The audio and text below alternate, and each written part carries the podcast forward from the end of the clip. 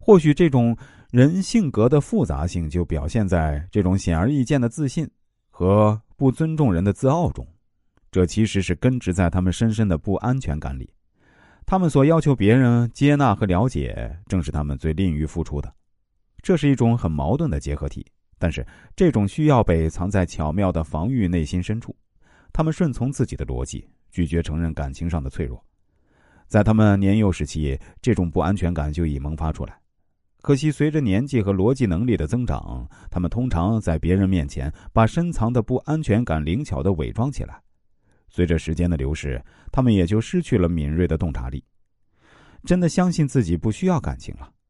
具有讽刺意味的是，如果要让这种人体验美满且亲密的生活，他们就必须把自己暴露在最大的恐惧面前，那就是他们不安的感情和被爱、被接纳的需要。这种人对别人最会挑剔，大部分这种人嘴巴都不饶人，有些则会对别人生活上的为人处事保持沉默性的不满。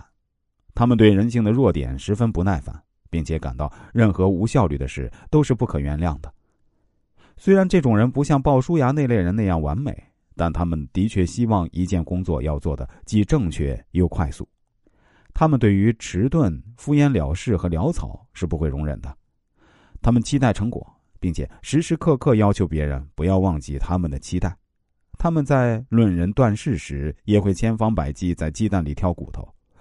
只是为反对而反对，这种人能够把私人的不安全感掩藏的很深，也因为这样，他们往往不加考虑的触碰到别人不愿意掩藏的人的神经。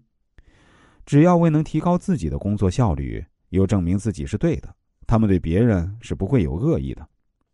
这种人对工作效率较低的绊脚石，则不论对方是工作效率低的员工、孩童、配偶或者朋友，要求十分严格。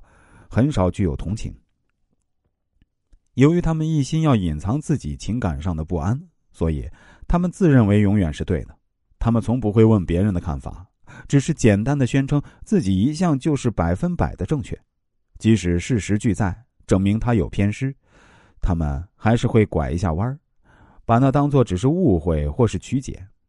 这种人之所以如此不能面对自己的过失，是因为他们不能容忍自己的缺憾。这种人具有胆大而妄为的两种特质，致使他们经常超出常规去追求超越，如攀登高峰、滑翔或者自己盖房子等等。